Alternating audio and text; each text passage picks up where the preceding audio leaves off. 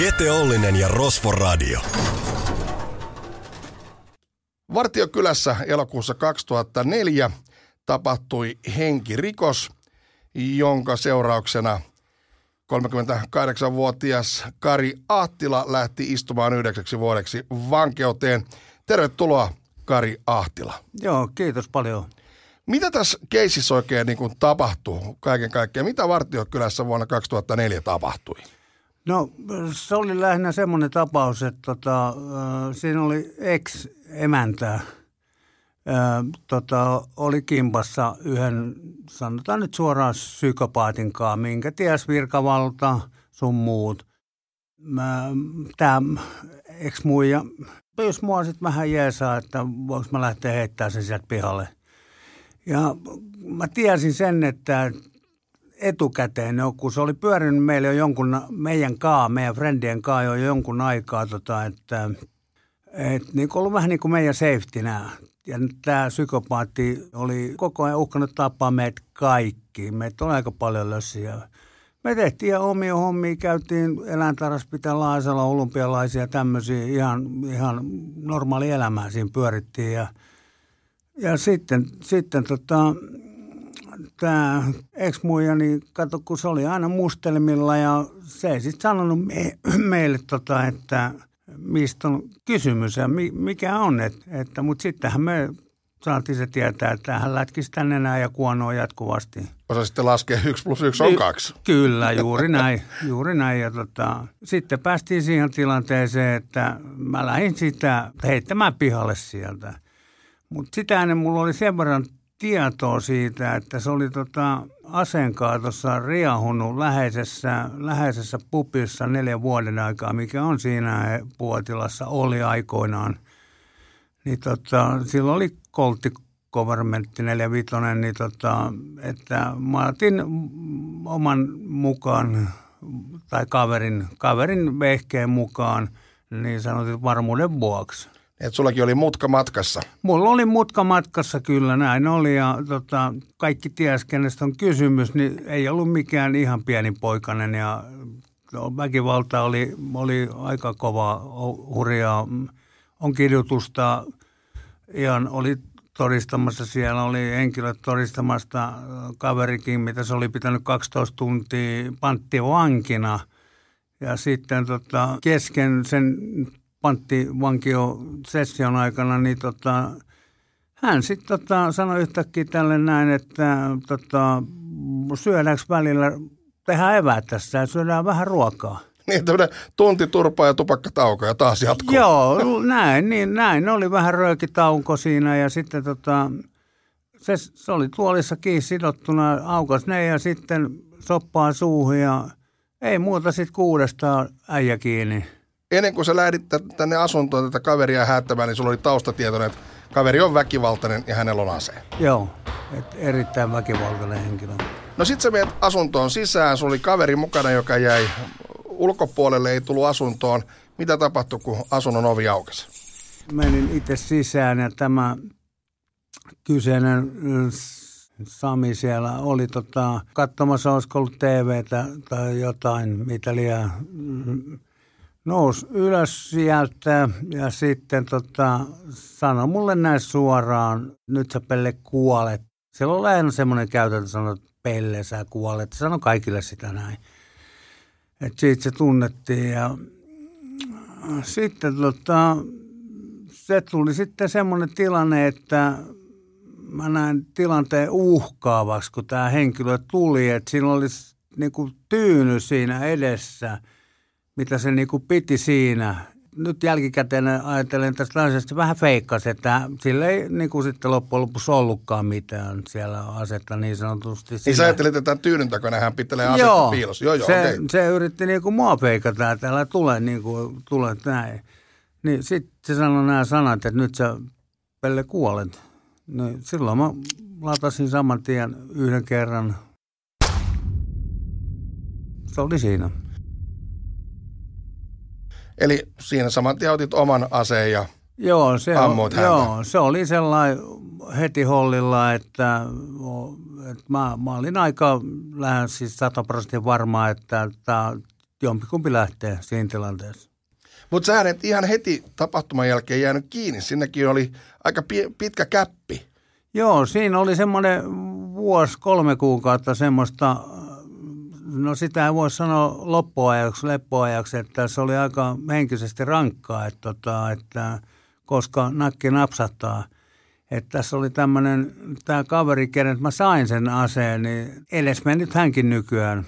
Tota, luvallinen ase oli sillä ja sitten tota, se oli vienyt sen puoli vuotta sen jälkeen, kun tapahtuma oli, niin aseliikkeen, asetekno tai joku mikä se oli sen liikkeen firman nimi, niin tota, sinne tota, myyntiin sen aseen. Ja mä koko ajan lähetin viestiä ja kysyin, että onko, onko mato onkin pohjassa jo sun muuta kaikkea. Sanoin, että kaikki ok, kaikki ok, no problem. Teki tämmöisen liikkeen sitten, mutta nämä liikkeet on tuona ilmoittaa sen viranomaisille ja ei mitään. Karhukopla iski sen, missä se oli, oliko se mökillä ollut. Hänet haettiin sieltä Pasilaan ja sieltä lyötiin niin kuin kaikki tiskiin. Ja siitä sitten tuomiolle ja yhdeksän vuotta. Kyllä, juuri näin. Sä oot ollut myöskin mielentilatutkimuksessa. Valaise vähän, mitä siellä oikeasti tapahtuu. No se mielentilan tutkimus, tota, se on aika koomista, että se ei ole semmoista, että siellä, siellä niinku jatkuvasti jotain kysellään ja annetaan tehtäviä sun muuta. Sanotaan, yleensä se kestää kaksi kuukautta. Mulla se kesti kuukauden, kun sattuu olemaan justiin joku loma tulla, olisiko se ollut juhannus tai joku näitä lomia. Mutta yleensä se kestää kaksi kuukautta ja nyt se oli, se oli tässä, tässä Meilahden, mikä tai se sairaala, mikä siinä oli se. Siellä on semmoinen tilanne, että siellä pelataan pingistä, saat soittaa jatkuvasti mihin haluut, kenelle vaan, ei ole mitään kieltoa. Se, että kun sut tuodaan sieltä Vantaalta sinne, niin se on, se on aivan vapaata elämää siellä niin kuin ihan toista. Että siellä, siellä on jääkaapit käytössä, niin kun sä saat mennä sinne koska vaan, mutta juu, on, on, on leivän päälle muutakin kuin le, voita ja näin poispäin. Ja, ja tota, sitten siinä on vielä koomista, tämmöinen asia oli siinä vielä, että meillä oli punttisali siinä ulkopuolella, mihin me lähdettiin ihan vapaana. Siinä oli miehiä, kenellä oli varmoja elinkautistuomioita tulossa, ketkä käveli vapaasti ihmisten seassa punttisalille tien toiselle puolelle. Niin sitten, sittenhän siinä oli, kävi niin, vähän sen jälkeen, olisiko ollut vuosi pari, niin oli tämmöinen venäläis tyypit, ketkä oli sen yhden, yhden henkilön jostain, se oli vähän, tämä suomalainen joku kuuluisuus oli, ne oli tappanut sen ja ryöstänyt sen asunnossa, niin ne otti sieltä hatkat, kun oli tämmöinen tilaisuus.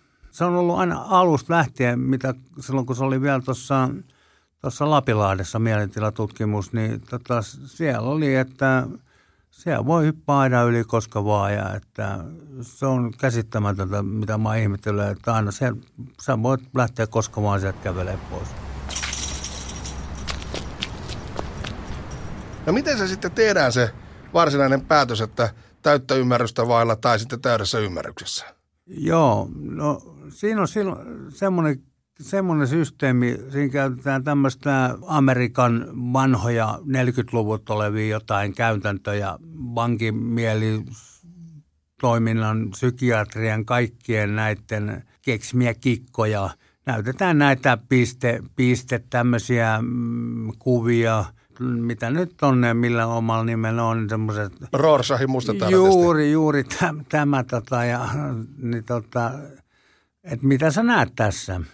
No mähän rupesin sitten, kerroin siinä niin paljon, että mähän näen tässä vaikka mitä, että ihan suoraan, että siinä on ihan se ja se naisen yksi, yksi juttu ja niin poispäin, että en mä mitään siinä kun ne on vähän semmoisia, että, niin kuin, että siinä tosiaan varmaan testataan juuri sitä, että uskaltaako tämä henkilö sanoa, mitä se oikeasti näkee siinä sitten, kun niin kuin kaikki näkee, sen normaalit ihmiset sen näkee, näissä, niitä on kuvia erilaisia, niissä näkee kyllä ihan selvästi, mitä niissä on, että se, se oli yksi juttu ja sitten oli, tota, oli tämmöisiä kysymyksiä, sanotaan sata kysymystä – siinä selvitetään se, ootko sä niin kuin normaali ihminen, että siinä tota, kysytään yksi kysymys 15-20 eri tavalla. Että sen, sitä jos se tsennaa siinä, että vastaat ristiin rasti. Että sitä kautta ne katsoo sen niin kuin itse pääasiassa, että missä mennään miehen pääkuntoon. Eli vähän samantyyppinen palikkatesti, kun esimerkiksi kysytään aseenkantolupaa hakeessa. Juuri, juuri varmaan näin. Sitä, sitä kyllä ei ikinä päässyt kyllä te- tekemään, että, mutta varmaan on ihan samanlainen meininki. Joo, että semmoista se on aika, aika tota, se on, siellä annetaan niin kuin ihmisten olla ihan normaaleita, niin kuin, että vähän niin kuin simassa sun muuta, että – mutta onko siellä samaan aikaan kuitenkin jonkunnäköinen kontrolli päällä, että katsotaanko sitä, että miten ihminen siellä käyttäytyy? Siellä ei kukaan seuraa niin kuin sua millään lailla, se, mutta kyllä niillä on omat, omat taktiikat. Esimerkiksi mä ihmettelin sitä, että saat soitella puhelimella mihin vaan. No se on selvä, että sitä seurataan ja hmm. tutkitaan, että miten sä puhut kavereiden kanssa, koska – Vantaalla mä olin eristyksessä juuri sen takia, koska, koska tota, muut oli vapaana ennen kuin tuomio on tullut, niin ettei pääse sopimaan mitään, läp, läp, lää. Niin tässä justiin, kun katsotaan näitä asioita, tämä on mun oma epäilys ja näin se varmaan meneekin. Että siinä seurataan, mitä sä höpöttelet Brendeskaa, kun sieltä saa soittaa, niin kuin Vantaat sä et saa soittaa muuta kuin jos sä oot siinä eristyksessä eh, tutkinnallisista syistä, niin sä et saa soittaa kuin asianajalla ja niin poispäin. Et, et Mantaalkin kirjat, ne kesti kuukauden, kun ne meni perille, että kyllä se, kyllä se mielentilatutkimus on, se on aika, aika tota, se tuntuu siltä, että se olisi semmoinen ihan tota, läp, läp juttu, että moni siellä justiin menee sillä meinilläkin, siinä on läp, läp, läp. Ja ne vastailee niihin vähän niin kuin mitä sattuu ja sitten yhtäkkiä ne huomaa, että ne on Iivaniemessä. Että, että kyllä siellä on sitten semmoisia tietenkin on, että sä tapaat lääkäriä, niin näiden kanssa jutellaan ihan normaalia asioita ja otetaan verikokeet, panna kymmeniä satoja piuhoja päähän ja tutkitaan mikä on sähkö, sun muut nämä meiningit päässä. No sit sä vapauduit tuosta henkirikoksesta ja, ja totta noin, niin, joudut kuitenkin sitten jossain vaiheessa uudestaan taas koppiin. Mikä juttu se oli? No siinä oli semmoinen yksi firma homma, tota, missä tota, mua viettiin kuin pässin, pässin lihaa. Että, tota, menin ostaa firman, firman tota, ja sen piti olla sataprosenttinen osakeyhtiö, mitä mulle myytiin. Mutta se sitten selvisi jälkikäteen, että toinen osapuoli ei sitä omaa osuuttaan ollut myynyt, vaan toinen henkilö oli vaan periaatteessa myynyt 50 prosenttia. Eli se 100 prosenttia ei ollut mun omistuksessa. Kun mä luulin, että 100 000 on mun ja mulle näytettiin papereita tilillä lähes puoli miljoonaa kaikkea, niin näitä on helppo tehdä näitä papereita, kun nykyään on tämä nettihommat ja kaikki, niin sä pystyt tekemään ihan mitä vaan, mikä näyttää aidolta. Niin tota, siihen menee ihan, ihan ketä tahansa läpi, että, että on firmalla omaisuutta ja sun muuta. Ja olihan siellä tilejä auki eh, monessa paikassa ja kahden on luokitusyhtiö. Et tota, vaikutti kaikki hyvältä siinä kohtaa. Ja mikä oli sitten varsinainen tuomio? Mi- mi- mistä sut niin tuomittiin? Nämä petokset, mitä mä olin sitten mennyt tilamaan tavaraa.